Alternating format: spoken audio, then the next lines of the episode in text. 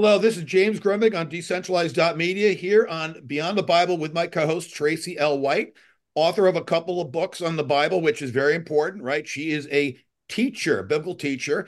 And we have our returning guest, Charles Williams. And we're going to get into some very interesting stuff today, in particular, myth conception, not misconception, but myth, M Y T H conception is the title of the show. But we're first going to start off with a very serious subject the, uh, the in the Hague you have the first day of the genocide trial between South Africa and the Canaanites of Israel. Right, this is what this is really about, and it's very biblical. But we have Francis Boyle, the uh, University of Chicago professor. He's I think be 90 years old this year. He's one that drafted in 1989 the entire bioterrorism uh, agreement, which America was supposed to uphold, but obviously did not during COVID.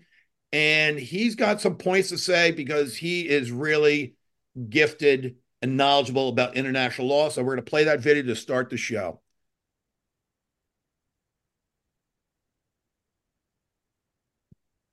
Coming up right now, good old Francis Boyle.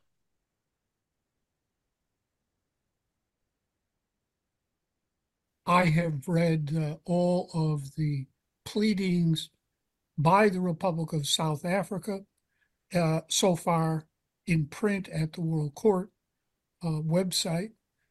And my analysis is based on my knowledge, judgment, and experience. South Africa will win a cease and desist order against Israel for uh, genocide against the Palestinians. So, this order, when it comes down, could have um, very significant consequences for Israel. Well, at that point, the entire world will know that Israel is inflicting genocide against the Palestinians. And under Article 1, they will have an obligation, quote, to prevent, unquote, the genocide against the Palestinians. Uh, I believe that the uh, Republic of South Africa will then take the order to the Security Council for enforcement.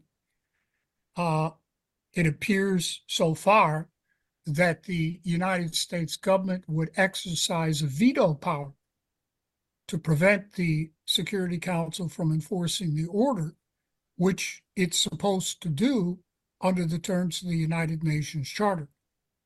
But at that point, then, South Africa can take the order to the United Nations General Assembly for enforcement under the Uniting for Peace resolution.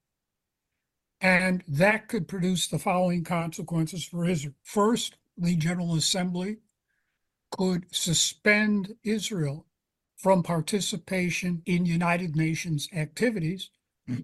exactly like the General Assembly uh, suspended the criminal apartheid regime in South Africa at that time and the genocidal Yugoslavia from participation in the United Nations organization. Second, the General Assembly could admit Palestine as a full fledged UN member state. Right now, Palestine is a UN observer state like Switzerland, but the votes are there for it to be admitted as a full fledged UN member state. Historically, no UN member state has ever been destroyed. And that's exactly what the Zionists want to do to the Palestinians destroy them. So UN membership, I think, would, would protect them. Third, the General Assembly could set up an international criminal tribunal for Israel as a subsidiary organ under UN Charter Article 22. Uh, the International Criminal Tribunal for the former Yugoslavia was set up by the Security Council, but the the General Assembly can do the same, and they could uh, start to prosecute high level Israeli officials for genocide, war crimes, crimes against humanity against the uh, Palestinians. And then finally, the General Assembly can recommend comprehensive economic sanctions uh, against Israel. Right now, as you know, North Korea uh, suffers from near genocidal economic sanctions uh, against it that were imposed by the General Assembly under the Uniting for Peace resolution. Uh, uh, Donoghue is a career long uh, State Department operatic and legal hatchet person. I am certain that she is right now telling the United States government about all the behind the scenes maneuvers that are going on at The Hague and will keep them informed. Second, unfortunately, the president of the court has a lot of power to shape the legal proceedings, and I'm sure she will shape the legal proceedings in favor of Israel and the United States and against the Republic of South Africa. If you read Article 3 of the Genocide Convention, paragraph 3E criminalizes complicity in genocide. And certainly the Biden administration has been aiding and abetting and complicit in uh, the Zionist genocide against the Palestinians. This also violates the U.S. government's own Genocide Convention uh, Implementation. Wow. Uh, very impressed at his young age where he can actually you know, basically summarize with all that detail in five minutes. Charles Williams, welcome to the show. What is your reaction to Francis Boyle? Thank you for having me as always, James. Um, wow, like you said, that young man was uh, definitely detailed in his study of uh, the laws and the different acts that can be enacted against Israel for uh, what's going on over there. Um, as we talked earlier before the show, I thought it was interesting how they made the inhabitants flee to the south to avoid conflict, and the same ones they told to, you know, exit this area where there's going to be war they still found themselves, even in refugee camps, still in a place of war. So uh, I, I, definitely think that there should be some type of interference. I don't know what that's going to entail because I know we do have deep soul religious, uh, you know, Judeo-Christian ties with Israel. But you know, when it comes to the UN, I want to say what's right is right, but that's kind of up in the water at this point. I'm not sure what's going to happen, but uh, I'm definitely going to tune in to see how it all plays out. Go ahead, Traci. Jump in, please. Yeah, yeah. I was going to say the same thing because um, where we hold Israel as Christian believers, um, it kind of it, it's kind of murky water. But like Charles was saying, right is right and wrong is wrong. To me, it doesn't matter who the person is, what culture they are right and right is right and what's wrong is wrong and that's the way i look at it and like we've already always said from the beginning there are some jews over there who are not jews there are believers who say they are believers and are not and so we always got to look at that as well I, I agree with both of you. Uh, very interesting how the United States is going to be dragged into this, but uh, clearly they will. Francis yeah. Boyle, uh, you know, made that simple argument very crystal clear. So we will stay on top of the story this week and next and see how it goes. Let's uh, begin with our PowerPoint. All righty. All righty. And welcome Charles Williams back. And this is Beyond the Bible with uh, yours truly, James Grundvig, and my co host, Traci L. White. This episode 14 is Myth Conception and what am I showing here? I'm showing Plato's cave.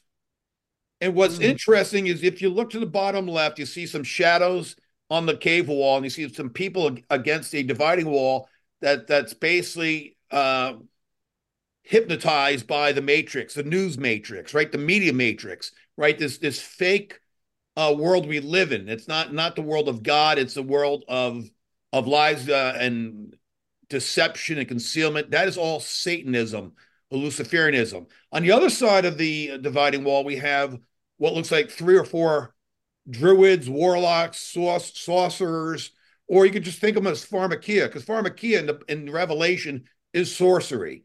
That yes. is what it is. And if people are stuck in the cave of the matrix, is because they can't get by the, the fire, which is the media. They can't get out of it. But if you're able to climb out of the cave, like like the individual going up up the rabbit hole and then the, the person standing on the ground that is where truth that is where light that is where god is and that's where we all have to take our brothers and sisters Traci, go ahead. And what is your mm-hmm. view on this? That is a pretty profound, intricate picture. I don't know where you found this, but the way you laced it together and told the story about it, it is exactly what's going on today. The people over here on this side sitting down looking at those shadows. I, I, first, I thought they was hieroglyphics too. I saw the other side where the people was holding them up for them to see that. Yeah, yep. they have no idea what's going on on the other side of the wall. Okay, so yeah, that's th- this is pretty profound. Yeah. So I'm going to give credit to Anders uh, Brunstad, who was a guest on my show, Unrestricted Warfare, yesterday out of Norway. Uh, mm-hmm. he, he did a long presentation on showing 5G is really the the virus and and not some invisible virus like COVID. That doesn't exist. So he, he basically proved it.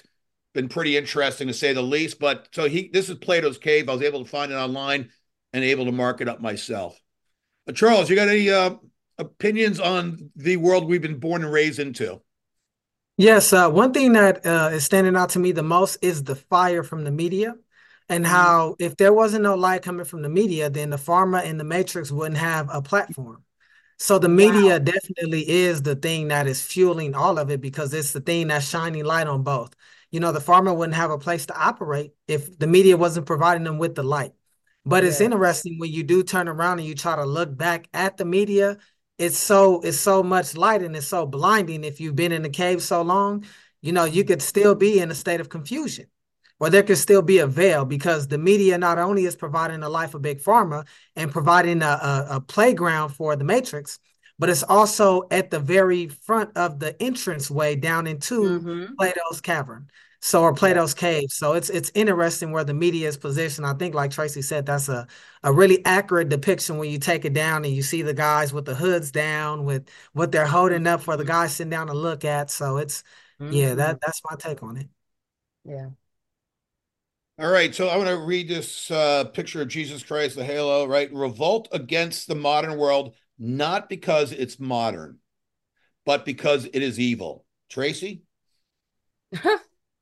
Well, there, there there's a little bit of truth to that. You know, God told us that um he created the wicked for the day of evil. A evil day in the Bible is a real thing, and day means time, era. It's not talking about one particular day. And so, yeah, you would want to revolt against it because it's evil, not because it's modern, because all technology and all that stuff, it was originally and initially supposed to be coming from us, the children of God. We are the innovators of all of that. It was supposed to come from us. So, yeah, you should never revolt against modern or technology or anything like that. Evil only. Charles? Well, I like the word revolt. You know, it, it to me, it's like, hey, stand up you know, because we have a lot of people, they'll definitely complain about what's going on in the modern world, but there's no agents of change. I'm not really fond of Gandhi, but he did say something that I do often think about. He said, You have to be the change you want to see in the world. So when I look at this, revolt against the modern world, not because it's modern, but because it's evil. So our war is against evil. And so, in order to be against evil, you have to be good. But against means that you have to stand and be at the forefront of it, not behind the scenes. Mm. I so, love the agent of change. I think that's a it's a great analogy, and it goes good with Plato's cave. By the way, people, absolutely in the matrix, come on out of the cave. Yes. Let me let me read this. I don't know exactly what book it is, but it's uh, chapter three, "The Dangers of the Last Days." You should know this, Timothy that in the last days there will be very difficult times, for people will love only themselves and their money. They will be boastful and proud, scoffing at God, disobedient to their parents, and ungrateful. They will consider nothing sacred. They will be unloving and unforgiving. They will slander others and have no self control. They will be cruel and hate what is good. They will betray their friends, be reckless, be puffed up with pride and mm-hmm. love pleasure rather than God. They will they will act religious, but they will reject the power that could make them godly. Traci, mm-hmm. I love this this this uh yeah.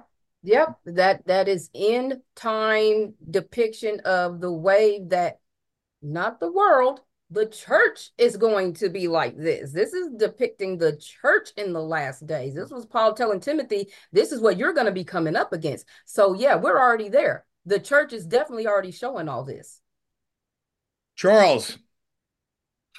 Well, I don't I don't know how much time you have, but you know, if I were elaborate, you know, every single one of every word of God, the Bible says, is profitable for Yes.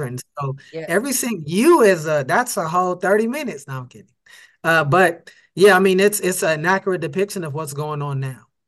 You know, and uh couple that with what we were talking about earlier with uh, Israel, you know, but the Bible also talks about what's going on out there as well. hmm So looking at the dangers of the last days from the book of Timothy and seeing how accurate of a depiction it is, is yes, letting us know how much closer we are getting to that time where, you know, the the beast system is going to be revealed and everybody's going to get to see who the harlot is. Yes. Right. And and and and the beast system is talked about in the Old Testament and the New Testament through many books, correct, Traci? yes, correct. Yeah. So we've been Daniel, warning people not once, yeah, and we're we're in the yeah, all of those. And we're in the days of Noah again for some reason. Yep. All right, Traci, remind your audience three bullet Yes. points. Charles Williams, please. Yes, Charles Williams. First bullet point is he's a good friend of mine, fellow Tosin. Yep. So Charles is a father. He is also a husband. He is a health coach. He is um, learning about naturopathic medicine. He's already a herbologist certified in that, nutritionist. And he does a lot of teaching in the churches to um, educate them. And he does re-educate on ancient mythologies, ancient medicines that a lot of church people think is taboo. So we do have to be re-educated on these things, which is the topic today, myth conception. Yes.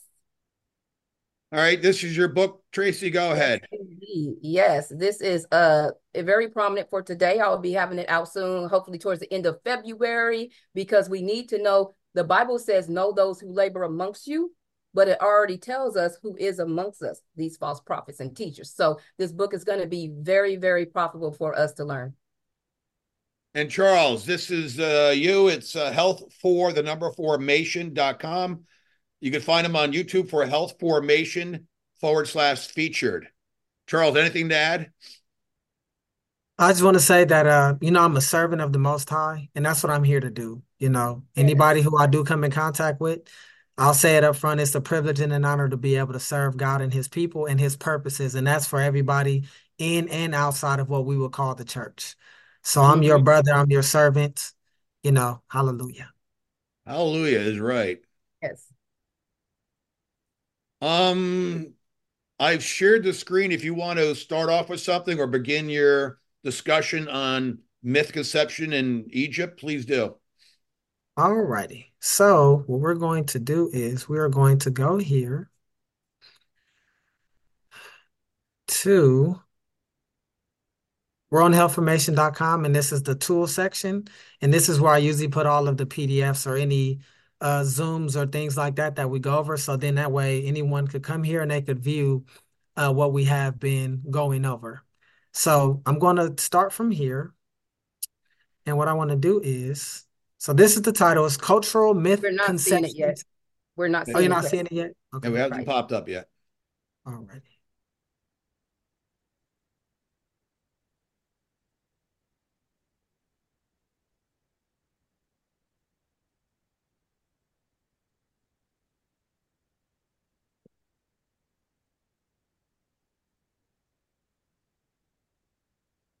Zoom is sometimes like this. I had the other same issue with the researcher Norway yesterday. So be Mm. patient. Okay. So I shared the screen. You should be able to start it. Yep.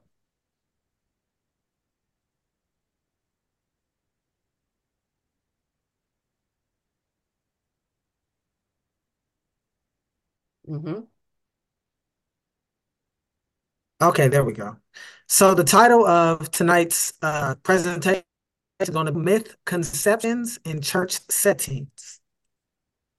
Okay, so what I'm going to do is there's a brief clip I would like to play. And then what we're going to do is we're going to go over these pictures over here to the right because each one of them tell a thousand words that we've been taught before. So what is a myth conception? It's a belief, an idea that is delivered by word of mouth, widely held by many people true, is used as an attempt to explain something unknown, even so that is a myth conception. So listen to this. In a little context, uh, this gentleman who I had a conversation with, uh, he's a uh, grandson of a Confederate soldier. Mm. And, you know, we were talking about, you know, slavery, about the Confederate flag, and he had a lot to say about it. And I had asked him a couple of questions. And so I wanted y'all to listen to some of the things that he had to say because we were taught certain things about Confederates that was not true. Wow. I want you to listen and hear what he had to say. Axel, controlling, all the other problems, just like what's happening now, you know, government telling you can't do this, you can't do that. The South was like, that's not what we believe in. So we're going to break away. So they broke away. And the North still had slaves during the war. Uh, I think Grant, he was a slave owner, still had slaves. Lee never owned a slave. Uh, but it was never about, you know, slavery. Everybody preaches on that. It was about disagreement of government three things, three are going to break off. We're not going to be up here uh, tired. You know, that's what everyone's been a tyrant, you know, taxing the heck out of South, just like we did from England. Right. That was the same thing. They broke away. We did our thing. Because all raw material the North had. So, and they still have most of the factories up there. And what has the South has all the oil and, and the oil, you know, oil. Agriculture. Agricultural, the North don't have that. So that's what was, you know, I try to preach that to people too, and they're like, oh, oh man, it's that's slavery. It's not that's slavery. You know. So there, and, you know, in that short clip, and it's six minutes long, but I just wanted you to hear how this gentleman, you know, uh, he comes from a family of Confederate soldiers and uh, they have a website. It's the uh, Sons of Confederate Veterans, and there they go into detail about you know uh, what happened during that time from a Confederate's perspective, and you know, and they showed, and I was shocked. They even had uh, soldiers who were in the Confederate Army that were of African descent. Wow. And so this flag down here at the bottom, that was the first original Confederate flag. Mm-hmm. Know that.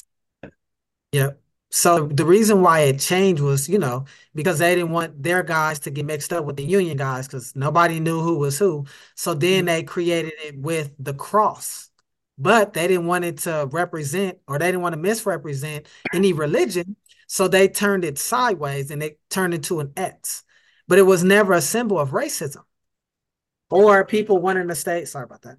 Or people, you know, wanting to uh, have African Americans as slaves per se. Like he was saying, from their perspective, it was more so about forcing the South to pay taxes. So what mm-hmm. Lincoln did was he promised uh, certain slaves freedom if they would come and fight in the Union Army because their numbers were low. You know, there were over a hundred and about a hundred thousand documented Black Confederate soldiers, to my surprise, according wow. to their literature. So, you know, that's one of those things, another myth conception. Yes, indeed. That is a surprise for me as well. See, yeah. So now we have uh, this this young man over here in the corner. Uh, that's Hippocrates. You know. Yeah. Uh, um, from what you know about Hippocrates, what is he known as being? The father of what? Hippocratic oath. Hippocratic oath. So he's mm-hmm. he's taught to be the father of medicine. Mm-hmm. And you know, so that's another myth conception. There was a gentleman, he was about 33. His name was Imhotep, and he was in Egypt in the Upper Nile. And so he was the first world's multi genius. And he was a physician who wrote about 20 or 55 volumes of books. Uh, one of the renowned texts that he had was the Ebers Papyrus, where he documented medical surgeries. He talked about the technologies that they had, and we're going to talk about some of those but he was the first father of medicine. So they have an oath that they take the Hippocratic oath, but they swear to the god uh it's um Asclepius and that's the Greek's name for Imhotep. Wow. So that oath that they make, it's to Imhotep.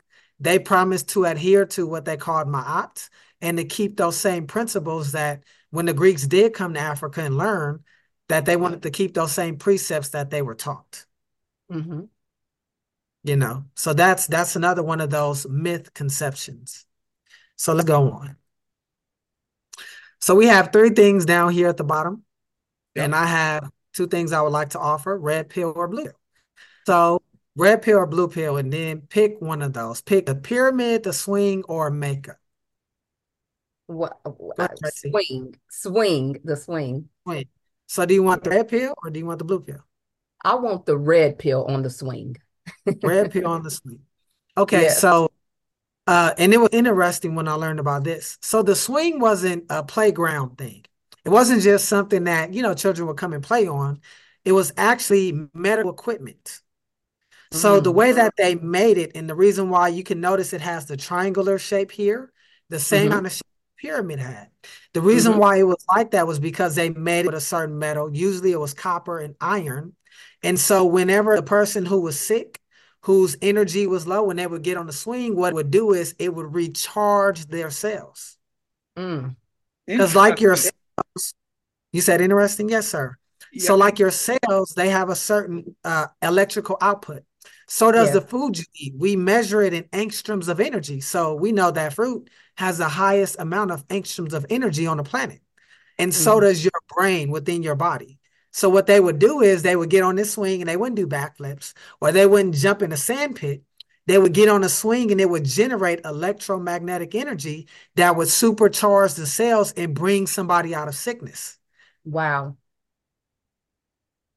That is fascinating. Now, to back this up, there have been a lot of bells. I'm talking about, you know, the church bells that were destroyed after World War II, and particularly after World War II, uh, World War One, and then World War II.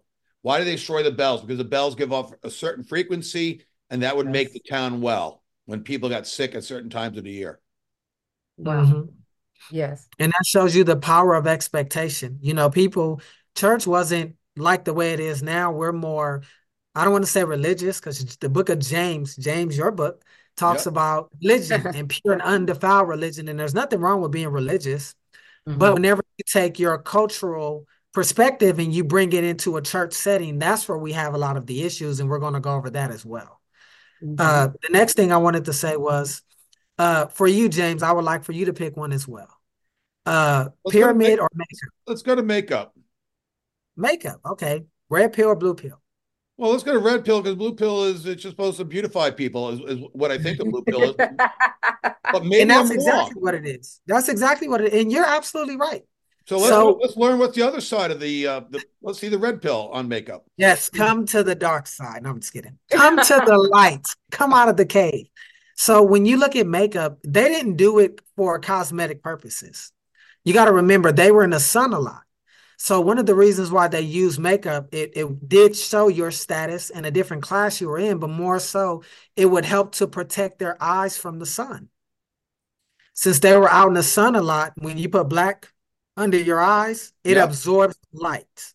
Yeah. And so they do that. And so what it also did was protect their skin. So while they were out there building, you know, of Mhm. course they had a different diet, but while they were out there building and working and, you know, just doing what they would normally do as an Egyptian, I don't know what that would be, but they they use those colors not as a a, a cosmetic or a cultural statement. They use it as a form of protection and to maintain the beauty of their skin.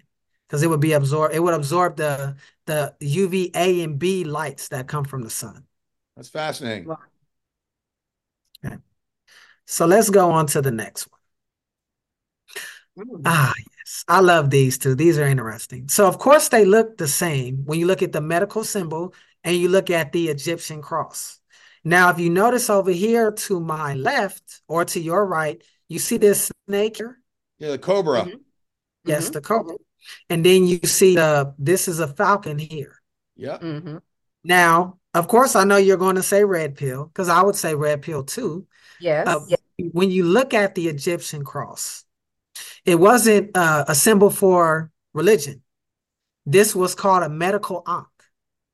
Mm-hmm. And so again, we're back to the body. The reason why they would depict the Ankh and it represented life was because they could use it in order to um, uh, create energy, because it was all about maintaining the energy levels in the body to the Egyptians. That's what the mm-hmm. pyramid created for.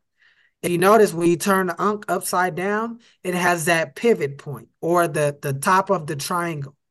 And the reason why I was like that was because it made a really good uh, uh, it was it was used as a method of conductivity for electrical output that would come from the earth.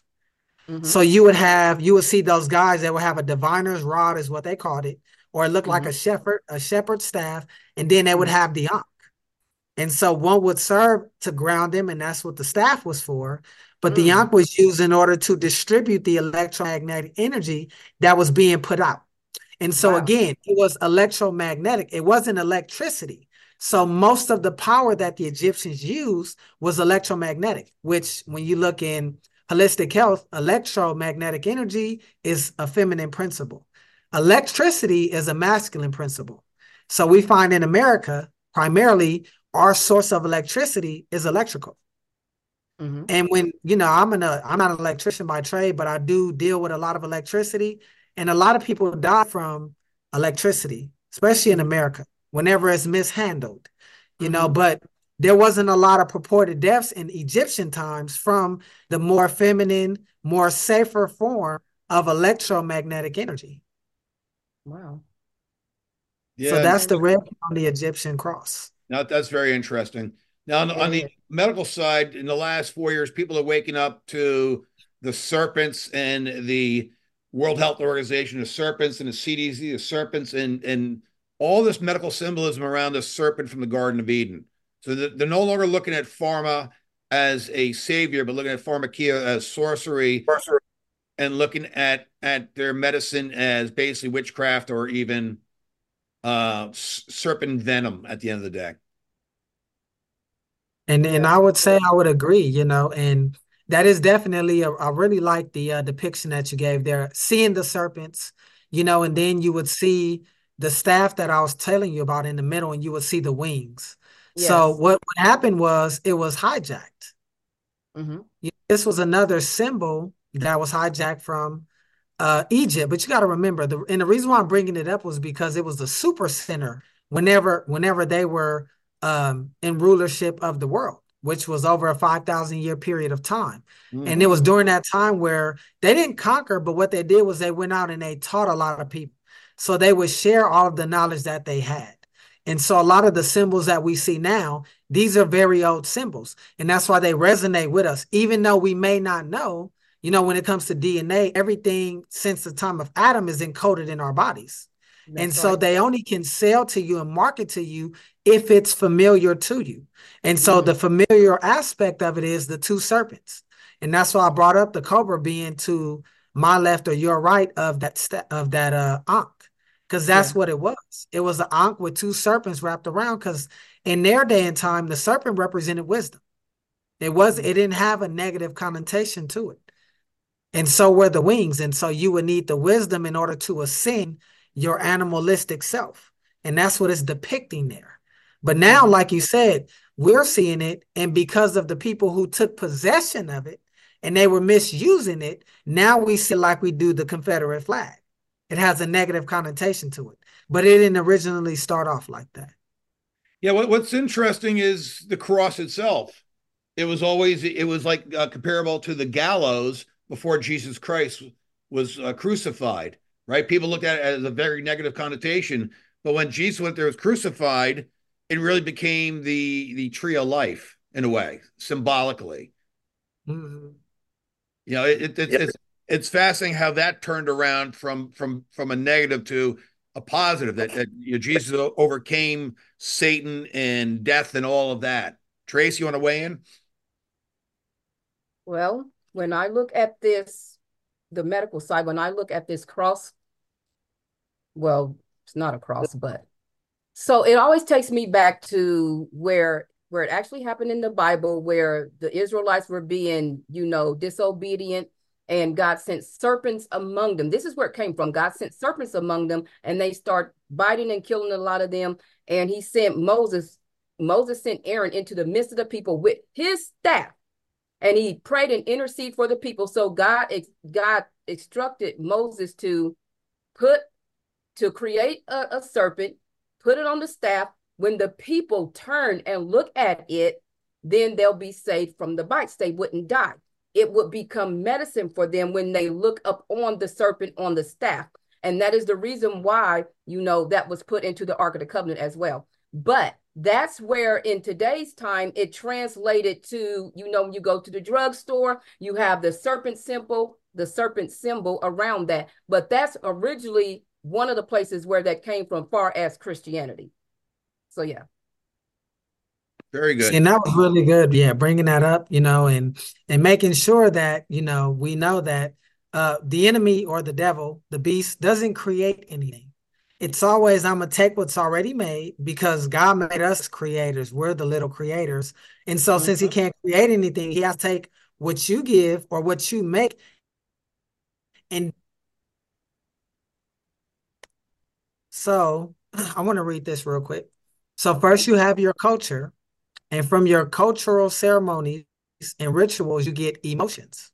Your reactions to emotions are called feelings. Mm-hmm. Feeling that lasts a long time is called a mood. That's right. So to understand this, you have to have emotional vocabulary, which starts before you are born. And I'm bringing this up. Now we're talking about the cultural aspect of misconceptions. You cry before you're born. You laugh before you're born. You play before you're born. You talk you're, you're born. Angry born. You outside of your mother. So I want to know what your what do you what do you think about it? You were breaking up a little bit. Ask your question again. Yeah, let, let me let yeah, uh, you are breaking up a little bit, uh, Charles. Let me read. And if he has to log out, log back, and he can do so. But let me read this for the audience here. Cultural myth conception. First, you have your culture. From your culture's ceremonies and rituals, you get emotions. Your reaction to emotions is called a feeling. A feeling that lasts a long time is called a mood. To mm-hmm. understand this, you have to have emotional vocabulary. Emotional vocabulary starts before you are born. Interesting. You mm-hmm. cry before you are born. You laugh before you're born. You play before you're born. You talk before you were born. You think before you're born. You get angry before you're born. You develop all of this before you're born, the first trimester, interesting. You develop bonding and attachment and reattachment to your mother. You're building an emotional vocabulary so you can have the emotional expense account. I love this. Charles, you there? I am here. All right, yeah. keep going. Okay. So the reason why this is important is because we're taught that these things occur after you're born. And so I wanted to make it a point to show that they occur before you're born. And I have proof. Now, this is what I'm positing. Science is a cultural language based on cultural misconceptions. Beliefs we have no facts in certain sciences or disciplines is all we have is theories, theories of evolution, the speed of light theory, the theory of gravity, the free radical theory, and the ozone theory. And I'm not saying I'm gonna jump off the building to prove that the theory of gravity is incorrect. We're not doing that. but what I'm saying is all of these theories, they are beliefs. And the yeah. thing about medical science in particular, because that's where, you know, that's what we're talking about here. Mm-hmm. If it's a belief, you don't need facts to support your belief. You don't need facts at all. But what we got to understand, and this is very important, these beliefs, they come from culture. And they're applied to a broad spectrum. So when you look in the medical community, if we talked about parasites, then I would tell you parasites are bad. Or I would tell you, you know, during the wintertime, you get the flu. But if, and that's from my cultural perspective because I've been taught the germ theory. However, What if I told you that when it's colder, because your blood slows down, your body uses your respiratory system in order to get rid of waste? That's a different conversation because the perspective is more in line with the way in which you're created. Let's say you were created by an intelligent designer. Let's say that were true.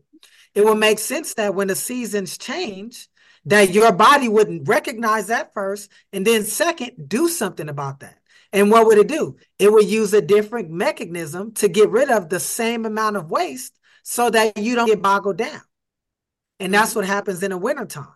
But they know that, and what they'll tell you is it's time to get your flu shot. Trust the science. Mhm. So, what do you guys think about that?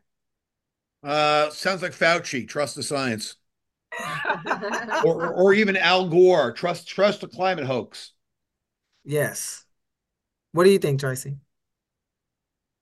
Well, I think it makes sense that our body is intelligent enough to know when the seasons change and then be on a different system versus the system that it was on before. Even dogs, they they automatically shed their huge thick coats from winter into summer. It's a system. It automatically knows to do it. You see what I'm saying? So if animals know to do that type of stuff, then our system would know to do it as well. But of course, the medicine that we get bogs it all down and it confuses it. Yeah, and in fact, to your point, Traci, the, the four seasons, the real calendar is 13 months of 28 days, with the last day or probably the first day being uh Jesus' resurrection, right? So the 365th day. So 28 times 13 is 364 plus a, a day of rest or day of renewal for, for springtime. That is the real, real count. How do we know this? You you go you go to a tortoise shell. It has in you have the rim has 28 different segments. Inside you have the bigger segments of the turtle, tortoise shell, and it's 13. It is absolutely connected to the the calendar, the solar calendar, lunar calendar, all of it. And like you said, the, the seasons. So all of it is like God has created not only the earth and everything in it, He's created a timepiece through the four seasons. I find this remarkable. That is very remarkable, and I, that I did not know. And it's interesting because I do use the tortoise in a lot of examples as it Mhm. pertains to why breath is so important. It's not just important because it's something that God breathed into you, but they live at least 120 years, but they take a breath every two minutes. So they're very oxygenated and they're deep breathers and they live a long time, even though they have a lot of predators. With them, you find how important breath is. So Mhm. it's interesting. You talked about the shell. I did not know that. That that is incredible. Yeah, it's Yeah. it's it's amazing. So God has encoded math and the world we live in throughout everybody. And like you said, the seasons and, and everything. It's amazing. That is amazing. Okay, so let's look at we'll do pregnancy. Sure. Go ahead, Traci. Red pill. Go ahead. Well, I want you to tell me what you what what is it that you tell me two things that you know about pregnancy. That'd be awesome. You know what? When we when when we're born, after a year, they say we're one years old. But you have already been in existence in the womb before you even come out. So I never liked that that's the way they count because you wouldn't actually be one because you spent nine months in the womb already. So for one thing about pregnancy, I think that's off, you know. But um yeah, I don't know what else to say about pregnancy except I'm a mom and that I was pregnant. except for the fact that also I learned that um that one of the words for womb is the word matrix.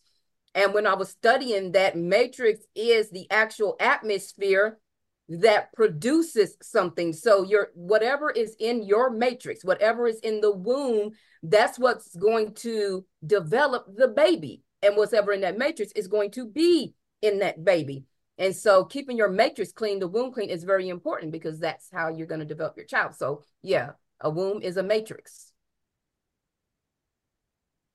So when you look at pregnancy, and this is the red pill. So when you look at pregnancy, and this is why women are so important, and the reason why, you know, God made the man with the shoulders to bear most of the weight and the woman with the hips to bear the child. No, I'm just kidding. Mhm. So one of the reasons why uh, pregnancy is so important, and, and the reason why exactly in our society is because what you can do is you can create generational issues based on um, create generational issues based on um, how the child is born and what the child experiences during the mother's pregnancy.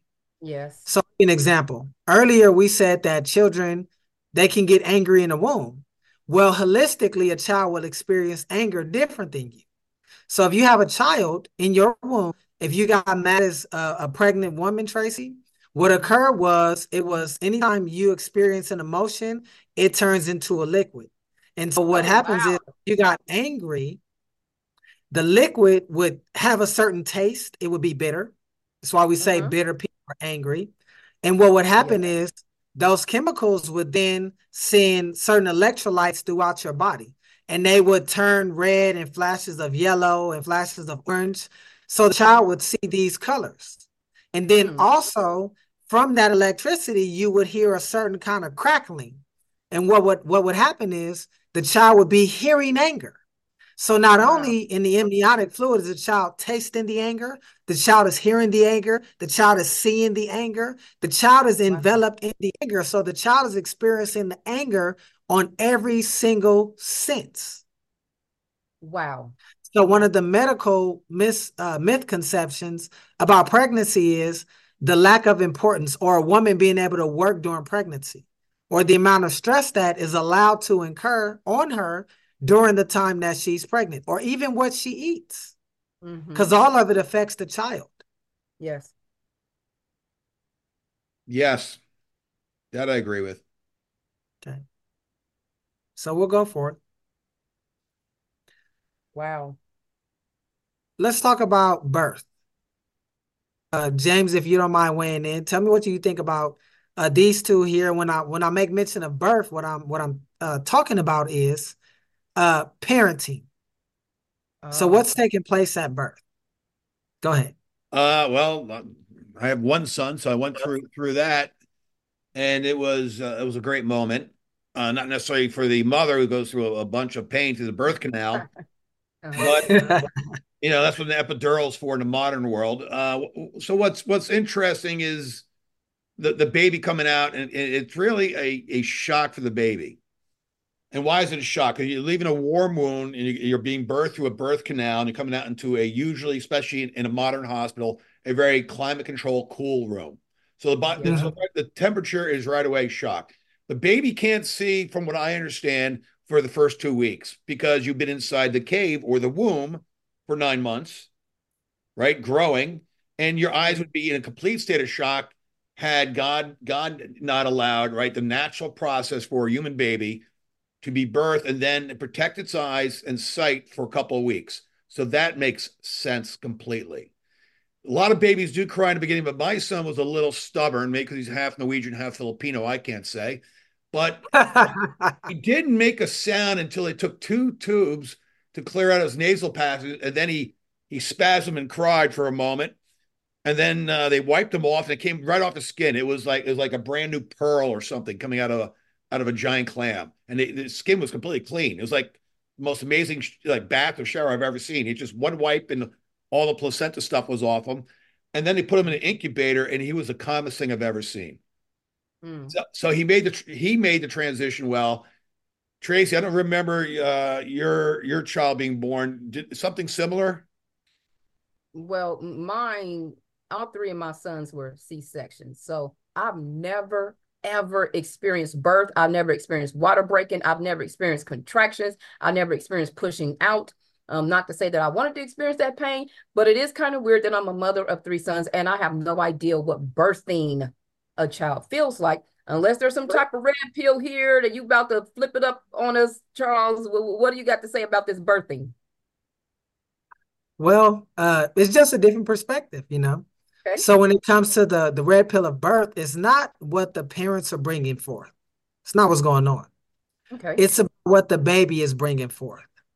Mm. We talked about earlier about times and seasons. So Yeah. The time you and your spouse or your love get pregnant, you two are pregnant.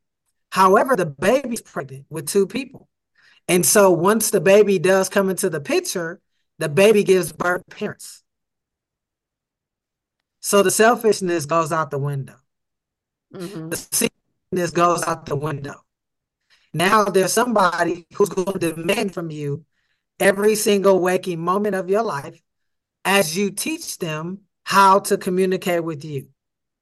Because remember, they experience and they know these things holistically. Mm-hmm. But what occurs is your mind has to change. And one of the myth conceptions is, is that, you know, children are being birthed, but we don't talk about the parents that's being birthed. And so since we don't, we don't teach young adults or adults how to become parents. And that's what the mm-hmm. child specializes in, whether you're ready or not. Go ahead, James. Mm-hmm. Yeah, you're absolutely right. We we we create them through, you know, naturally, right? Eventually, you know, the teenagers, young adults, we, we know you learn that process.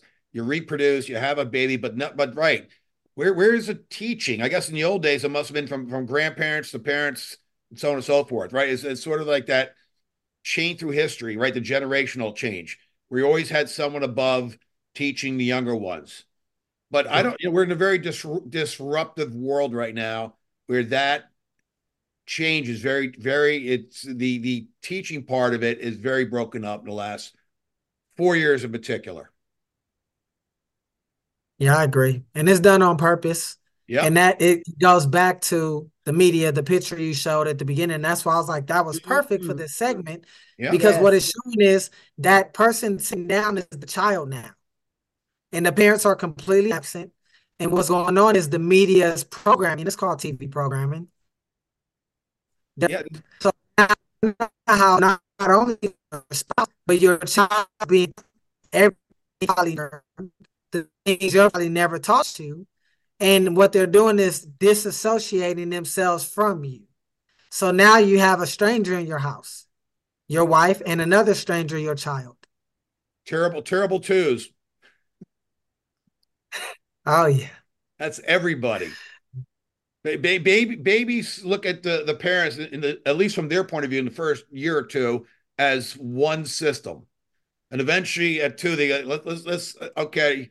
Now I recognize my parents. Now let me go find out what my limits of uh, misbehavior is or whatever. Yeah, testing the boundaries. And right, let, us let's see if I can yeah, control my dad and like feed me, feed me, feed me, let me play, play. Right, you know, and he always goes to one parent to the next parent. I did that. Come on. Mm-hmm. Yeah. Yeah, we are. But what we're doing is you have to teach us because we don't know how children communicate. And so what children have to do is they use the communication you teach them and then they give it back to you. And we we see it as being manipulative, but what they're doing is they're modeling your behavior. Correct. And so if you exemplify that, that's all they know to do. I mean, they're little sponges because they have to learn English. They have to learn your mannerism So they specialize in you. I, I got a question for you, Charles. The uh, yes, PowerPoint sir. presentation. Are you halfway through it? Almost through it? What? What? what yeah, we've got about two minutes left in the show. So if you're only halfway through it, I'd love to bring you back and continue this myth conception part two, if you don't mind. Yeah, we're about halfway through. Uh, so uh, Traci, please, uh, you know, go go invite yes. Charles uh, back on the show. Well, you know, I yes. love this topic. This is fascinating. It's definitely yeah. it's life. Life is the Bible, by the way, people. Mm-hmm. And this this is very good. Uh, Charles, you got a, you got about two minutes. Close out. You know, talk about yourself. Talk about how people can follow you and your work. Go on. Okay, thank you, James. So, uh, you know, like Traci said earlier, I am a health coach but I'm also a nutritional therapist. So what I believe is I believe that God put all of the plants and fruits and vegetables here and they have a certain purpose, not just for us to eat, but they actually have a purpose for our bodies because every single part of you resonates with God's creation. So uh, you can follow me on YouTube at Health4mation.